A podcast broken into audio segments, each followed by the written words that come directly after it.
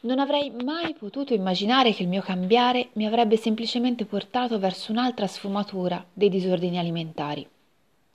Ero all'inizio del mio fidanzamento, con ragazzo alto, biondo e con gli occhi azzurri. Purtroppo poi si sarebbe rivelato una pessima scelta, ma qui devo dare onore al merito. Devo ringraziare lui se ricominciai a mangiare.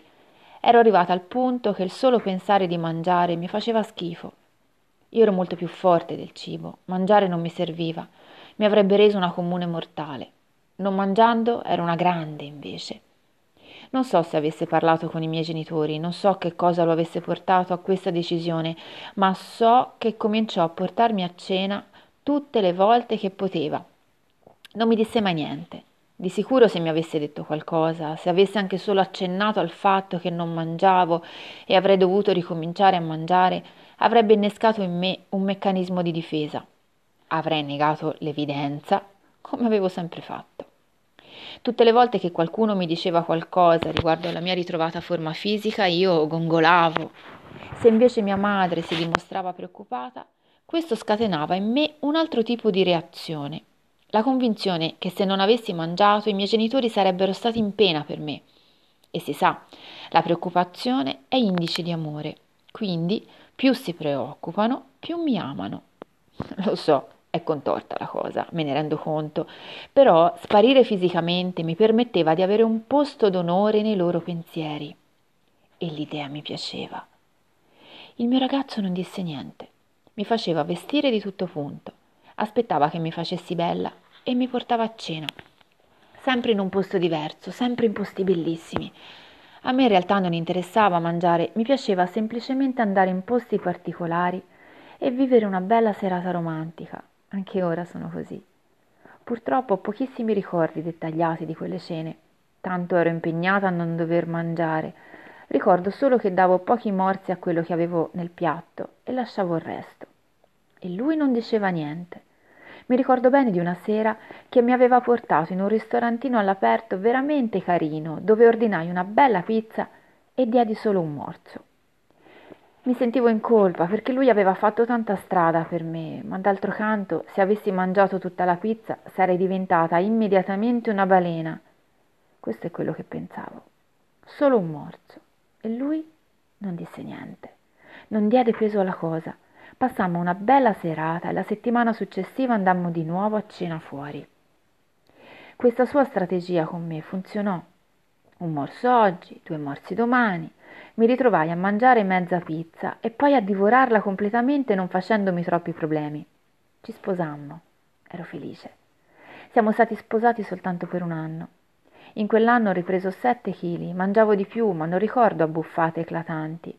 Sicuramente mangiavo male perché il giorno ero in pizzeria e la sera facevo la mogliettina attenta e innamorata e preparavo sempre cene golose. Pensavo di essere guarita. Finendo il matrimonio dopo un anno, potrete immaginare che non sia stato un anno poi così facile. Era come se lui avesse raggiunto il suo traguardo, avesse portato a casa la donna che voleva e non ci fosse più bisogno di considerarla. Al contrario, io, ostinata, mi davo continuamente da fare per essere presente, attenta a lui e ai suoi bisogni. A volte mangiavo poco, ma non mi facevo mancare nulla. Mangiavo quello che mi andava di mangiare. Mangiavo quando avevo fame. Avevo dei problemi non indifferenti in casa, ma non cercavo rifugio nel cibo. Pensavo davvero di essere guarita. Ma oggi mi rendo conto che non era così.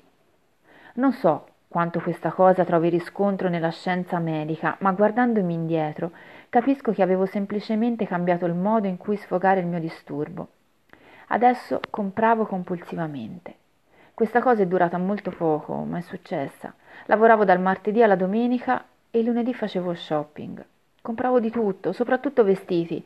Ero bella, potevo permettermi di vestirmi bene e questa cosa mi gratificava tanto.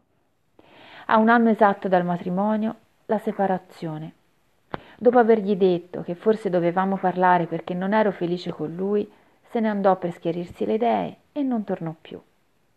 È interessante notare come ad ogni avvenimento importante della mia vita coincida un picco nel grafico del mio peso, in crescita o in diminuzione.